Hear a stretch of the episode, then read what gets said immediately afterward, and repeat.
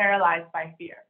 Using the term paralyzed in this context is not inclusive because that could be offensive to someone who's actually paralyzed. Are you in a leadership role trying to figure out how to convince others to change their mind? Have you ever wondered why is leading and influencing others so darn hard? Are you looking for practical answers to these two vital questions? If so, welcome to my podcast, Closing the Gap with Denise Cooper. I'm your host, Denise Cooper, and I am a storyteller. I interview thought leaders and people just like you who are learning and practicing the art and expanding on the science of leadership. Listen as my guests and I talk about what it takes to be a remarkable leader in the twenty-first century.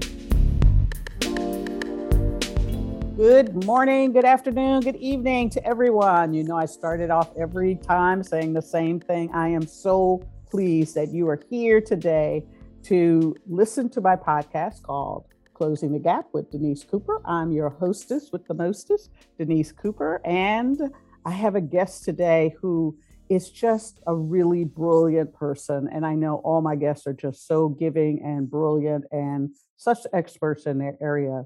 But today we're going to talk about something that I found out in doing another podcast, Leadership Global and the C-Suite, is really a topic that is catching fire in the workplace. And that is this idea of smashing disabilities and the stigma around them.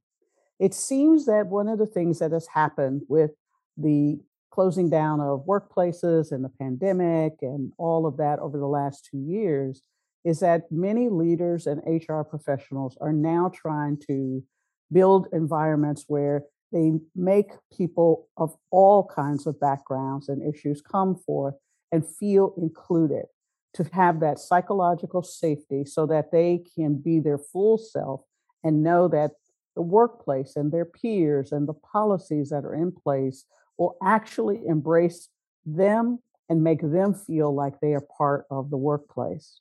My guest today is Katherina Rivera.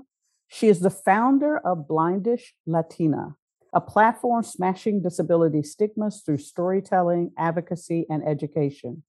She has worn hearing aids from a young age and was diagnosed with a progressive vision loss at age seventeen. She is a public speaker and consultant with over fourteen years of experience in the public sector, nonprofits, and education. Katherina shares her academic and career expertise, lived experiences with disability, and a passion on the topic related to disability awareness, inclusion, digital inclusion, accessibility, allyship, and advocacy. She has a B A from Duke University and an M S education, a master's degree in education from Bank Street College of Education, and a P M P H, we'll have to ask what that one is, from SUNY School of Public Health Hunter College. She is bilingual in English and Spanish. Her family is Cuban and Puerto Rican, and she is the first generation American on one side and the second generation on the other. With that, good day, Katherina. How are you? I'm doing well. Thank you so much for having me, Denise. I'm really excited that you're focusing on this topic. Good. So, yeah, it's very interesting that the idea that our time has come, or this time has come at this point. Why do you think it is something that people are curious about and really trying to do something to make sure that this segment of the population, both visible and invisible disabilities, are welcome in the workplace? What's changed? I think just like any group that has been advocating for our rights and speaking up, it feels overdue and like it should have been done before. I'm not sure what has changed now. Maybe there have been just a growing awareness over time, and advocacy has finally been paid attention to.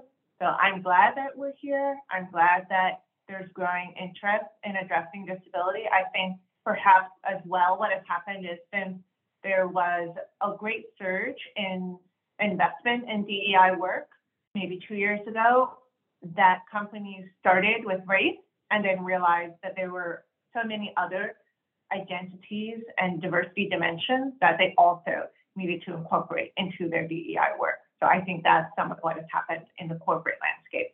thanks. Just so my guests get to know you, we've had a conversation previously. Can you tell us a little bit about your story, your background, why you do this? Definitely. So I grew up in Maryland, and my mom is Cuban, and my dad is Puerto Rican. And growing up Latina, but also recognizing my privilege, because both of my parents have master's degrees. So I wasn't the young person that needed to translate for my parents or take on more than other kids my age. I had a great education. I had a lot of support from my family in terms of navigating systems. And I recognized growing up that this was a privilege. And I wanted to do something always in my career to that make the world a better place and have a purpose-driven career. So that is something that really impacted me. As far as my enterprise right now as a disabled public speaker and D E I consultant, that really came about from my life experience. I struggled with disabilities when I received my diagnosis at seventeen because I was told that I was going to be losing my vision over time and there was no cure. And I was at a high point in my life, just about to go to college with a scholarship, ready to take on the world. And I didn't know at that point what my future could look like. I didn't know what was possible for me. I had all these hopes and dreams. And I was raised in the same world that everyone else is, that really pushes negative narratives about disability, that portrays disabled people as objects to be pitied or objects of inspiration and not as whole people. So I had a long journey ahead of me at that point with how I felt about myself and how I dealt with my disability. So as I moved through first denial and anger, then to a place of acceptance that came through meeting other disabled people, other people with my same condition that were in the thirties, forties, fifties, living vibrant lives, adapting, using different tools. I started to reshape what I felt about my disability, what was possible for me.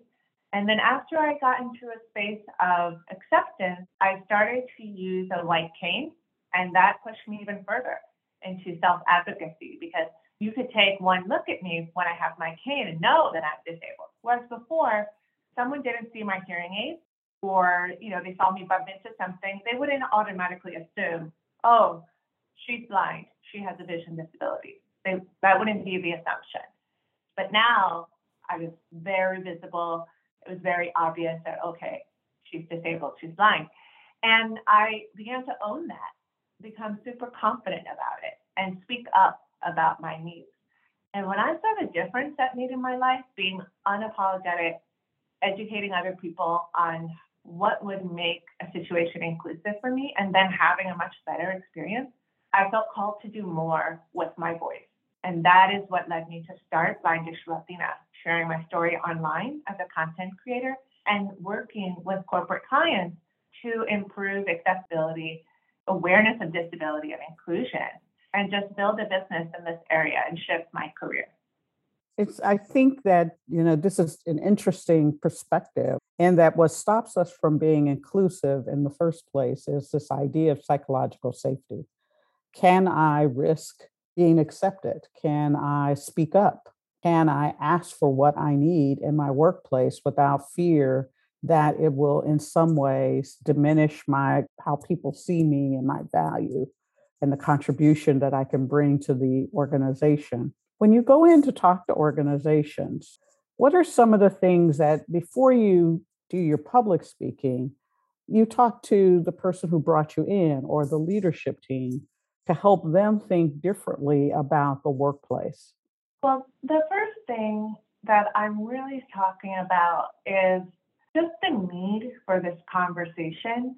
And I think when they speak to me and want to bring me in, my clients are have a variety of experience with D E I work. Some of them are just beginning. Some of them have been doing it for a long time but haven't necessarily touched disability yet. And I'm often honored to be the first speaker speaking about disability within the company. So what I generally do is share my own story with them and talk about moments in the workplace that were difficult for me or challenges that I faced in approaching situations that are everyday, people don't give a second thought. Moments like handshakes or handing your coworker a piece of paper that actually stressed me out quite a bit. Why? Because I'm gonna, I'm gonna miss it because I don't have peripheral vision. So if I'm looking at someone's face and they're handing me something or stretching out their hand for a handshake, I won't see that unless I'm stepping back or looking down. And when you don't shake someone's hand right away or you don't grab the paper, the people automatically make negative assumptions. Oh, she's rude. She's ignoring me. And so there's that fear of someone thinking something about you that's not true. And so that is something that I share with my clients because I think that's their first glimpse into what's going to be the value of this presentation for their workforce. Just thinking about the work experience and inclusion in a different way and realizing that their employees probably have stories like that that they are not aware of. Barriers that relate to disability and also the extra work that you do as a disabled person to adapt to a world that's not designed for you. Hmm. What are some of the questions that they might ask you? I think what is important is then to talk about what happens during my actual presentation. That's where I see perhaps some surprising questions and comments come up from the workforce or my clients. But generally, there are a few common responses. People feel seen. They share stories that relate to mine or that they shared similar feelings, whether it's within a family or in the workplace. There are also questions about how can you support people? There's a lot of questions about language. What's inclusive? What's not inclusive? What's offensive? What's not offensive? All of that. Can you give us some examples of what language of inclusion looks like and what's offensive and what's not offensive? Well, actually, we can talk about a term that we've are already what's present today, invisible disabilities. So for some disabled people, this term is actually offensive. And they prefer the term non-apparent disability, which is the term that I use in my trainings. And what I understand about this is that by calling a disability invisible, it's saying that it's not visible to others, but when you're the disabled person, it is visible to you. You are showing signs of your disability. It's just not interpreted by others as, oh, this is a sign of disability. And so perhaps the most challenging thing about it, that feeling of people really don't understand me or people are not seeing what is actually going on with me. But non-apparent is inclusive. And I think that as we approach language, language is always evolving. And there's so many nuances in terms of what people prefer. So I think it's also important to talk about just asking your staff or your employees what terms they prefer, because there are individual preferences as well. So one of the things that I talk about in my talks is ableist language that is very common in our expressions. So like, for example, paralyzed by fear. Using the term paralyzed in this context is not inclusive because that could be offensive to someone who's actually paralyzed. Can we say that a different way? Can we not put paralyzed into this negative context? Can we make it neutral? So I would say, you know, frozen by fear or just something different. We also have the term tone deaf or falls on deaf ears, where now deafness is being equated with, you know, not knowing or being insensitive in many cases. So can we say that a different way? Using more precise language when you're challenged to say what you actually mean by that is the best way to correct these moments. Hmm. When you're talking about this language, there's even some conversation around, you know, ableisms or differently abled versus disabled. Can you talk a little bit about that? Because I think many policies, many training programs that I've seen online and listened to people, they often use language almost all across the spectrum here. Yeah, there are a lot of terms out there. In my perspective, this differently abled is a euphemism for disability. It's a way of not saying the word. There's a huge movement within the disability community to say disability, but there's nothing wrong with the word. There's nothing bad about saying disabled or disability. There's even a hashtag, hashtag say the word. And I think this is a very positive shift. We should be destigmatizing disability, and it will help the more that people are using the term. Don't believe that the term differently abled came from disabled individuals. And I think when we try to make disability more palatable, that's really centering the experience of non-disabled people and what feels better for them. Another euphemism, I don't know if you've seen it, is handicapable. Mm. And so I, no, I hadn't, I but okay. Yeah, I hadn't heard that one, but yeah, it makes sense. It makes sense a lot.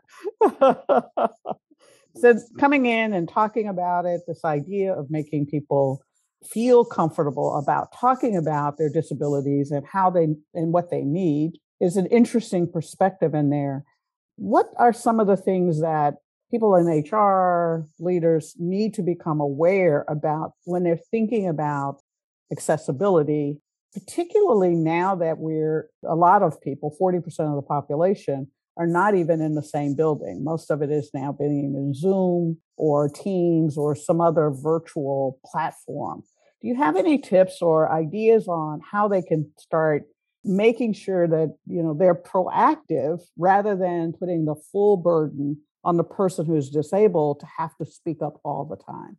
I love that you framed it that way. That's so important, because sometimes people, H R leaders, think that they need to create an environment where more people are disclosing their disabilities so they can get a true count or make people feel more comfortable to disclose. And that's not the goal that I think any employer should be striving for. The goal should be disability inclusion, designing an environment that's inclusive for everyone, whether or not they have disclosed, whether or not they've even been diagnosed or know that they have a disability. Some people are diagnosed later in life with disabilities that are not apparent to others, such as A D H D or learning disabilities. It can be many years before someone's diagnosed. And also, people's situations change. Anyone can become disabled at any time. So I think in terms of disability inclusion, the first thing that H R leaders need to realize is that if they're compliant with the A D A and they're providing accommodations to all employees that have requested that, they're not done with the work. That's the floor, not the ceiling. Mm. So they need to realize that that doesn't create inclusion in all environments for these employees. And it doesn't create inclusion for ones that are not speaking up or not sharing. And it's okay, because we shouldn't be forcing them to disclose. So in terms of digital inclusion, it's a critical part of what I think H R leaders should be focusing on in terms of the employee experience. When we talk about meetings that are online, there are very simple things that can be done that maybe people don't even think about are related to inclusion for disabilities, but they are, such as creating an agenda and sending it out ahead of time. This helps people like me who are hard of hearing be able to more easily follow a conversation and know what is going to be discussed. This also helps people that have A D H D or just other ways of thinking, such as someone who might need more time to process or is more introverted. Perhaps then they can have time to prepare their thoughts ahead of time. Another important practice to make sure you have in place are closed captioning on your meeting platform. There is no excuse now, because it is built into the main platforms being used in today's workforce. Google Meet and Microsoft Teams already have them. So it's a matter of educating your leaders and your staff every time there's a meeting. Remind people about the accessibility features available to them on the mm-hmm. platform that you're already paying for. Mm-hmm. Each person can just turn on captions. On Zoom, it requires setup, unfortunate, but it is available. There are automatic captioning available. So that requires a few extra steps, but you're not paying for anything additional. You're just setting it up and then teaching everyone how to make sure it's present. And when we talk about captions that benefit the deaf and hard of hearing, It benefits people with auditory processing disorder, people with A D H D, people who are English language learners, people who are distracted or tired that day. Yeah. There's a general preference in the population for watching video now with captions. So you're really helping everyone to understand. And the other thing that I'll mention that is often not thought about is the color contrast of just any material that's out there, your slides, social media posts, newsletters, colors that you're using. Think about how are they contrasting against each other. There are accessibility checkers online where you can check, does this blue color stand out enough against this white color that I'm using as a background? Mm-hmm. Because that is something that I often see issues with, especially in design and presentation. So I've done some audits and shared with people that maybe have never thought about that before. But there's so many best practices. Those are just three that I'm sharing with you now. Uh, the color coding one came front and center for me several years ago when I was in H R, because we had two leaders who were colorblind. And at the time, it was very popular to use, you know, red, yellow, and green. And they couldn't see the, the colors. And so I remember the private conversation because they didn't feel comfortable kind of telling the C E O, I don't know what this means. I can't see this at all. And that's the other thing. I think, you know, there's like ageism and ethnicisms, all of those things. There still is a concern for many job applicants that if they disclose during the interview, that they will somehow be penalized in the process for a couple of reasons. One, just, you know, people don't know, but I think a big one is recruiters and executives who are not comfortable themselves will start thinking mentally that I don't want to be uncomfortable. I don't want to say the wrong thing. I don't know how to deal with this person. It's going to put a tax on me, those kinds of things. And so it's this like uncomfortable situation kind of going on in the process of doing that. Do you have any tips or any ways that the best practices that you might have seen that when people are in an interview situation or thinking about applying for a job, that they can have this conversation from a positive point of view? If we're talking about advice for job seekers, the unfortunate reality is that disability discrimination is rampant and still happening very commonly.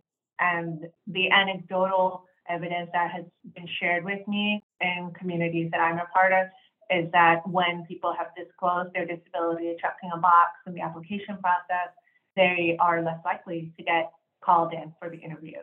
So even when I've spoken to disability lawyers who work in the disability space, they've advised that if your disability is not apparent, to disclose after you've gotten the job. Mm-hmm. Hold off. And that's the unfortunate reality in our society. We're not there yet. If you want to disclose, or if you have a disability that you cannot, you know, that is visible or apparent, now I'm going to change my language. If you have a disability that is apparent, then one thing that I've seen suggested, and I thought was a great suggestion, is to you yourself bring it to the conversation, practice how you can talk about it, and be very clear about the adaptations that you already employ and use. So, for example, just you being the first one helps to make the other person feel more comfortable, and really working on your confidence. If you're confident about it and you explain, so for example, if I was to disclose my vision disability, I could say that I have a limited visual field. I have about five percent of the vision that other people have. It does not limit me in the context of this job. When I have problems sometimes on the computer, I can zoom in. This is the program that I use, and I will not be requesting accommodations for this scenario, or but I will need something like for this scenario. And I think that just having that open conversation where you're super confident and clear is going to prevent the recruiter from making negative assumptions about what you're capable of. Mm-hmm. But it is something that I think people should practice and come up with some talking points around, because uh, you want to really be as direct and confident as possible. One thing that you'll notice is that I didn't talk about my condition. I didn't say the name of my condition. It didn't go into great detail about my symptoms, because I just find that when I'm communicating with other people, it's better, more effective if I just tell them the what they need to know in a high level summary. But the other thing that I would say is that recruiters need to do a better job of accommodating and providing accessibility that's built in to the interview process. Letting candidates know what will be provided. Are you already providing closed captions? Let them know. Have standard language and guidance that the interview will include closed captions. And provide a box where people can ask for other things, or if you have different options, that they can just select what would be helpful for them. And it's really not about even knowing why someone's going to be using the closed caption. It's about you building that inclusive interview process and recruitment process. And that's how you communicate your values as well. That would make a big difference for all candidates.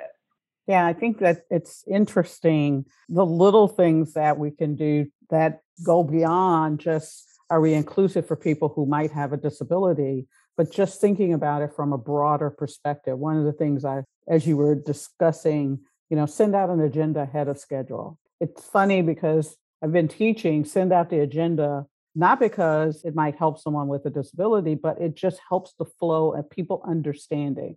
When people understand what's expected of them, communication happens better in general. And so some of the good practices that, or best practices that we know in terms of just being thoughtful about communicating with other individuals, actually, if I hear you correctly, take on a bigger meaning is the best way I can say it. It's really about thinking about how somebody else might be interpreting things or not interpreting things, whether a person is an introvert or an extrovert, speaking up and what does speaking up look like, asking people for who are you, tell us about yourself, all of those things to make the environment comfortable for people to step forward and really talk about not just what they bring to the workplace, but how do they use it? How does it help them be a star employee? Because most folks, by the time they get to the workplace, they already know what it takes to be a good employee. Yes. I mean, what you're speaking about, that inclusive practices and best practices for leadership benefit everyone in different ways. I think that's so important for people to understand. It's the same thing with accessibility. When you create more accessibility in products, it benefits everyone, all consumers. One of the most common examples shared is curb cuts as far as accessibility goes. When curb cuts were designed for sidewalks, okay, they were designing for wheelchair users. However, everyone today is using them, whether you're pulling a suitcase, pushing a stroller, you're pulling a package, you're elderly, you just want to be safe. It helps everyone be safe. So just like the example of the agenda in the workplace, I want to give another example of using a hand raising button for these digital meetings. It's really helpful as well for employees. So when we think about who are the loudest voices in the room, who are most likely to jump in, these are generally going to be the dominant groups, the white voices, the men. And so when we hand raise, we provide more equity. Okay, now other voices can feel more comfortable that they're going to be heard and more likely to be involved in the conversation. And that's not just for disabled individuals, that's for different races, different genders, and it's just so important to think about the impact of inclusion, the power. It's very broad. Yeah, and the other side is, is so one of the things that I noticed in one of the blogs that you had posted was this idea of just exploring and bringing someone in like you who can help people just normalize what are the best practices. So agendas, the hand raising on virtual platforms, understanding that the brain gets fatigued after a certain period of time and making it such that you're not spending three and four hours back to back on a meeting, and agendas help with that because you have to think through what are the decisions that need to be made? What are we informing people? Should we put it in an email? Should we talk about it here? Why are we talking about it? What does it mean that, what information are we trying to get? And so by practicing these techniques, we really are helping everybody in the room to feel safe enough to say, I'm following along, or admit that they may be just fatigued from the day of figuring it out and to take more ownership on scheduling meetings and what meetings look like. I think this idea of how do we make it such that whether it's apparent or not apparent in terms of the disability, we all are human and we all come to the table with very different abilities and proclivities, et cetera. And we have to figure out ways in which we are thinking from the perspective of another person. This idea of empathy and compassion in the workplace, which is garnering a lot of support and a lot of language right now, is probably, this is an expansion of being able to do that in the workplace. Can I ask you another question? One of the things that I found interesting, and you bring up in your bio, is, is that you're the first generation American on one side, the second generation American on the other side. How has that influenced you to become a leader today? Well, the most important thing for me that I saw was there is so much knowledge in my family that maybe wasn't recognized by the culture here, American culture. But when you grow up and you have roots in other countries and other cultures, you see that the world doesn't revolve around just the United States, and that there is so much richness and heritage and knowledge, traditions that are really valuable and special. So I appreciate having a connection to my culture and what that has meant for me. One of my greatest gifts, I guess, from my childhood is that my parents, even though they were both English dominant, they taught me Spanish as my first language, which is hard to do. And I'm so glad that I learned Spanish. When I was eight years old, my mother put me into Spanish school on Saturdays because I was forgetting my Spanish. She wasn't having it. She said, no, Katherina, okay, she's got to go to school, we got to keep up the Spanish. And I was reading, I was writing, I was doing social studies. I had to do homework for Spanish school on Friday night. And I was not happy about it as a child. It was five years of going to school on Saturday. But looking back as an adult, I'm so grateful. I'm so grateful because I've used Spanish so much in my career and also my personal life. My first job was as a bilingual teacher in the Bronx, where I was felt like that I was giving back to the Latinx community because my students were all from immigrant backgrounds, some recently arrived, newly arrived, and some who had been here a little longer. And I was able to be that person who believed in them and provided them a great learning experience as best as I could. So just having this background, I think, has really made me more aware of diversity and the need to support people in the workplace, that there's not one right way. When we see dominant voices saying, oh, there's one right way, this is the way to do things, I know that is not true.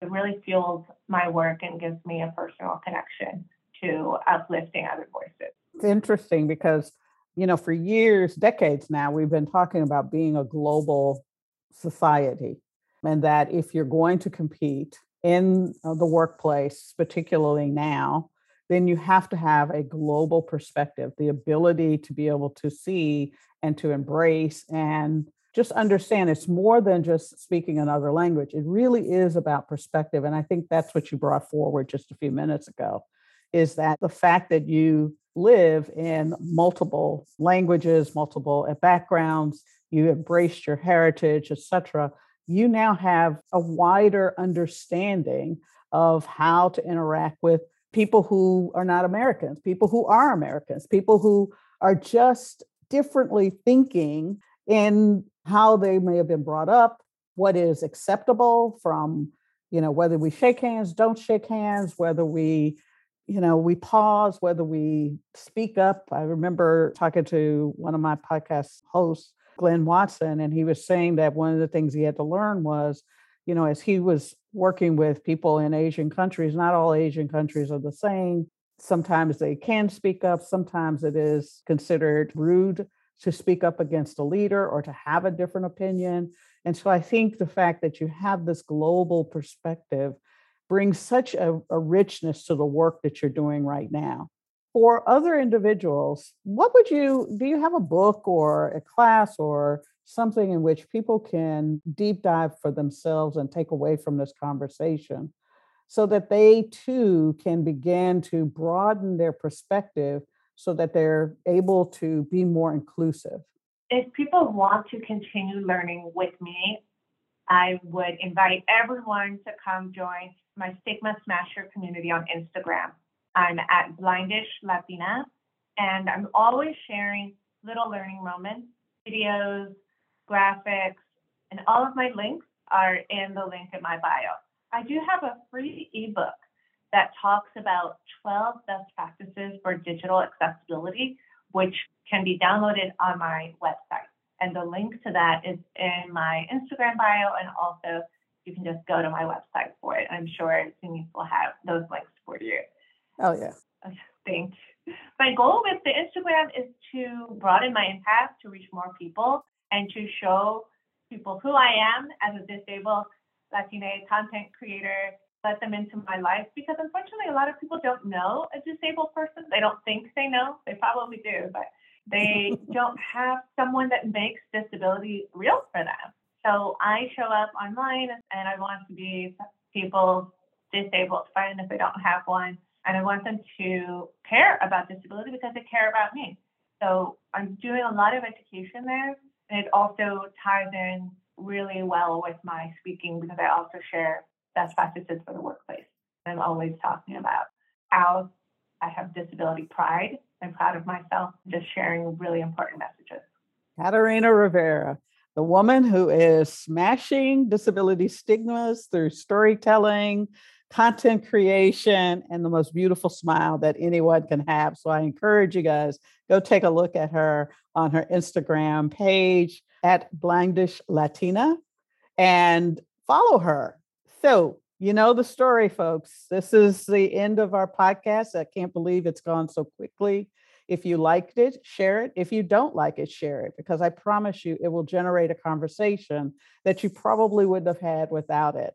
And with that, I want everyone to, if you like this podcast, please go wherever you're listening to this, make sure that you're following us, because we come out with a story, and the generosity of my guests is incredible. They share parts of themselves that under normal circumstances, they probably wouldn't. And I try to ask questions that you want. And so if you have a question, you have a guest, you have something that you think I should be talking about on the podcast, feel free to let me know. You can reach me on all the regular podcast forums from Apple and the rest of them. So with that, I will talk to you next week. See ya. That's a wrap. And I'm Denise Cooper, and you've been listening to Closing the Gap with Denise Cooper. Let me thank my good friend, Ivan G. Hall, for the background music. I'd like to ask you to do three things. One, if you liked it, share it with your friends. Let's build up our community. Two, subscribe so that you don't miss when a new episode drops. And lastly, if you've got a question or a comment, leave it below. I'd love to hear what you thought was good, what I could do better, and what topics you'd like to hear about. Let me thank my guests one more last time. Thank you for listening. I'll see you next week. Bye.